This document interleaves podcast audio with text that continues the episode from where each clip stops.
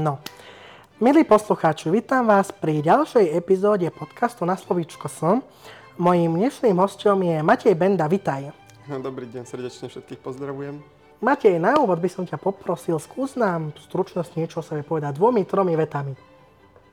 Hmm, no, tak dvomi, tromi. Uh, mám 31 rokov, som umelec, som operný spevák, špecializujem sa na baroko, uh, som kontratenor, špecifická vec v našich končinách ojedinela a vlastne venujem sa spievaniu. Povedz nám, čo ťa viedlo k tomu sa začať venovať spevu? Tak tá cesta bola zdlhavejšia, nebolo to úplne priamočiarie, v rodine nemáme e, nikoho umelecky nadaného, ani e, nejak e, spevácky, to už vôbec, moja sestra spieva veľmi falošne a celkovo v rodine nemáme teda na umenie, skôr všetci sú športovci, ja som taká čierna ovca rodiny v tomto prípade, lebo ja absolútne športujem. A kde sa v tebe objavil ten podnet, že pôjdem týmto smerom, že sa budem venovať uh, spevu? No, tak story bola taká, že vlastne uh, som začal chodiť na hodiny klavíra k jednej pani súkromne. A zase tento podnet nastal tým, že som v tej dobe som chodil ministrovať, e, mal som 10 rokov, myslím, som ministroval v kostole. A teda kniaz prišiel s ponukou, keďže nebol lokálny organista, tak prišiel s ponukou, že e, pozná pani, ktorá je na dôchodku a celý život učila klavír a či niekto z nás, z ministrantov, nechce chodiť na hodiny, že teda uh, by sme sa niek- niektorí postupne stali organistom, že by sme chodili na klavír.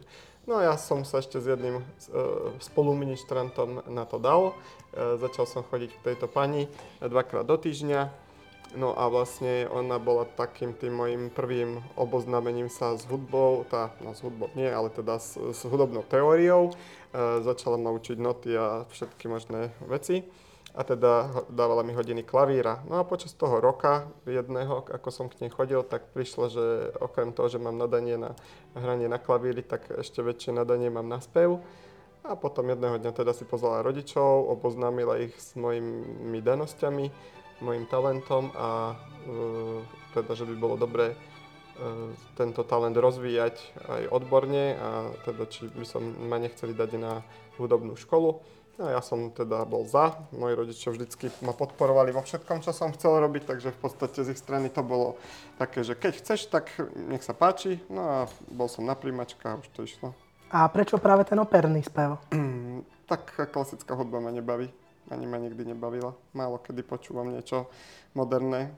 V podstate aktuálnu tvorbu počúvam maximálne tak v rádiu, keď šoferujem, aby som počul dopravný servis a podobne, ale inak, a teda na diskotékach milujem latino hlavne, uh, na to najradšej tancujem, ale inú, inak hudbu na rap ani napríklad nepovažujem ja osobne za hudbu a nepočúvam.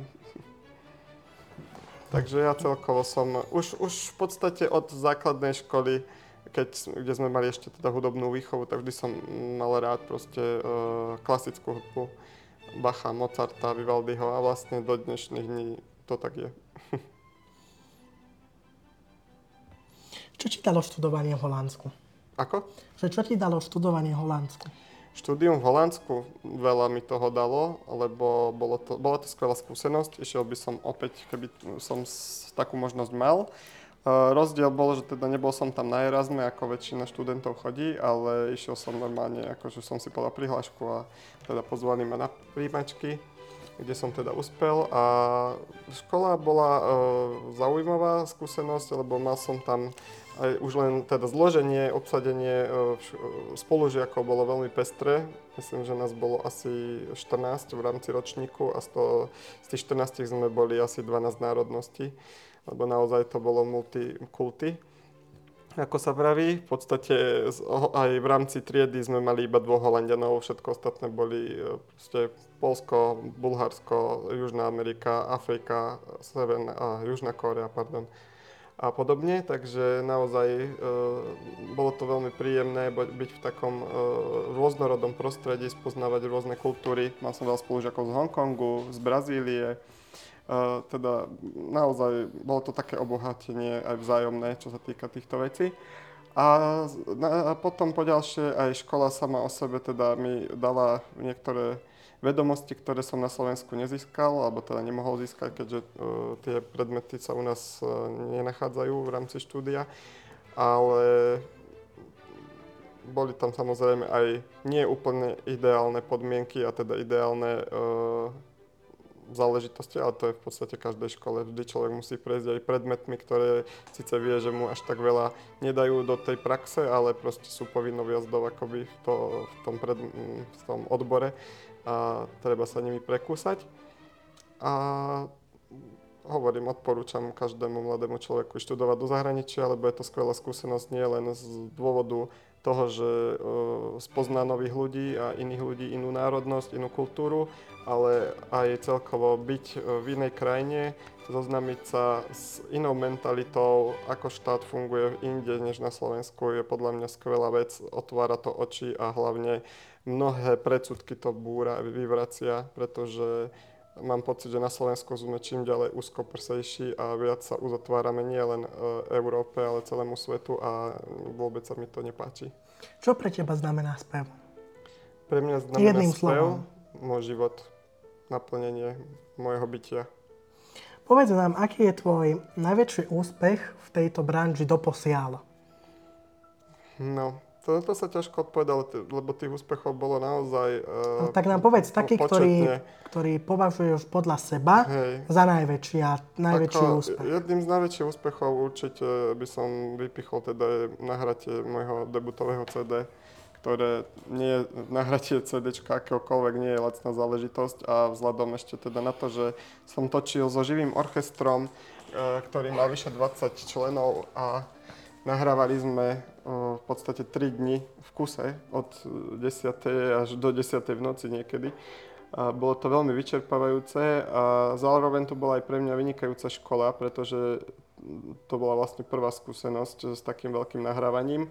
A aj sám e, režisér a dirigent, môj priateľ, ktorý to celé vlastne e, dirigoval a režiroval e, to CD, tak on sám prišiel s takou vetou po prvom dni nahrávania, ktoré teda bolo veľmi náročné a dlhé, tak hovorí, tak uvidíme zajtra, keď prídeš, že buď budeš mať hlas, lebo je to fajn a budeme nahrávať ďalej, alebo prídeš úplne odpálený a skončili sme. A naozaj e, ten pocit po tom prvom dni bol taký, že fú, neviem, či zajtra vôbec niečo zaspievam, ale našťastie teda technika už bola natoľko kvalitná, že som sa teda neodpálil a dokázal som nahrávať e, celý čas podľa plánu a podarilo sa to do zdarného konca. A samozrejme e, veľmi náročné bolo zohnať sponzorov na toto CD, ale teda podarilo sa aj vďaka niektorým dobrovoľníkom a, a mecenášom, takže Matej, pomaly aj ste sa blížime k záveru nášho rozhovoru a teda, ak dovolíš, tak by sme prešli k poslednej otázke. áno. To otázkou je, aký je tvoj odkaz pre dnešnú mladú generáciu a mladých ľudí na Slovensku? No, tak e, mož- možno sa budem opakovať a v podstate poviem značnú časť toho, čo som vravel pri tom štúdiu. E, odporúčam všetkým mladým minimálne ísť do zahraničia, nie na dovolenku, ale ísť skúsiť študovať, ísť skúsiť žiť, e, pretože každá, každá skúsenosť je skvelá a minimálne im ukáže ten život, že rôznorodosť, multikultúrna spoločnosť, akceptovanie iných národností, iných menšín, iných náboženstiev a podobne je nie že potrebné, ale doslova nutné na našom Slovensku, ak tu chceme spolu fungovať, e, všetci bez, bez nejakých e, vyhrotených situácií, názorov a e, životných údelov. Každopádne ja osobne, ako som už vravel, ten, tento, mm, túto svoju skúsenosť hodnotím neskutočne pozitívne a určite aj teraz teda sa chystám opäť do zahraničia a veľmi rád chodím, objavujem nie len teda typy ľudí, aj, ale teda všetko, čo k tomu patrí, cez jedlo a je to vtipne, ale naozaj rád skúšam nové uh, veci aj v kuchyni, ale teda aj rád spoznávam aj uh, zvyky, tradície národov, iných národností a myslím, že je skvelá vec uh, sa takto vzájomne obohacovať, pretože aj ja ako Slovák, keď som prišiel do zahraničia a väčšinou som bol jediný, napríklad aj na tej škole v Hágu, som bol jediný Slovák, ktorý tam študoval. Čecho, Čechov sme tam mali, myslím, dvoch uh, vtedy počas môjho bytia. A už len to je také zaujímavé, že aj keď človek je tam sám, v podstate z, to, z tej krajiny, tak sa tam sám necíti, pretože všetci ľudia sú tam, v podstate to berú rovnako, sú, sú na tej istej úrovni, sú na, tam z toho istého dôvodu, prišli tam študovať, chcú si nájsť kamarátov, chcú byť spolužiaci dobrí medzi sebou, mať dobré vzťahy. A to už samo o sebe ponúka neskutočné množstvo uh, aktivít a interakcií, ktoré sa dajú robiť a tým pádom sa vzájomne obohatiť, naučiť sa niečo nové, spoznať nové veci. A to je podľa mňa nesmierne dôležité. A hlavne v dnešnej dobe, keď všetci čumia iba do mobilov, bohužiaľ, ale je to tak a nič nesmutnejšie ako pohľad na dvoch ľudí, ktorí prídu spolu do kaviárne a počas hodiny a pol, čo tam spolu sedia, prehodia tri slova a inak stále iba ťukajú do telefónov, tak uh, myslím, že treba sa začať pozerať viac na svet vlastnými očami a nie cez uh, story a reels a podobné iné hovadiny, aj keď mnohí na tom si stávajú svoj život a, a možno kariéru, budúcnosť. A ten svet e, prežitý a videný skutočne svojimi očami je o mnoho pestrejší a obohacujúcejší. Matej, my ti veľmi pekne ďakujeme za tvoj čas, že si si ho našiel a že si prišiel sem k nám do školy, aby sme mohli tento podcast nahrať. My ti prajeme veľa úspechov, či už v osobnom alebo profesijnom živote.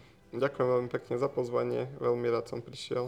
A vám, milí poslucháči, ďakujeme, že ste si počuli ďalšiu epizódu podcastu na slovíčko so, čo skoro sa počujeme pri ďalšej.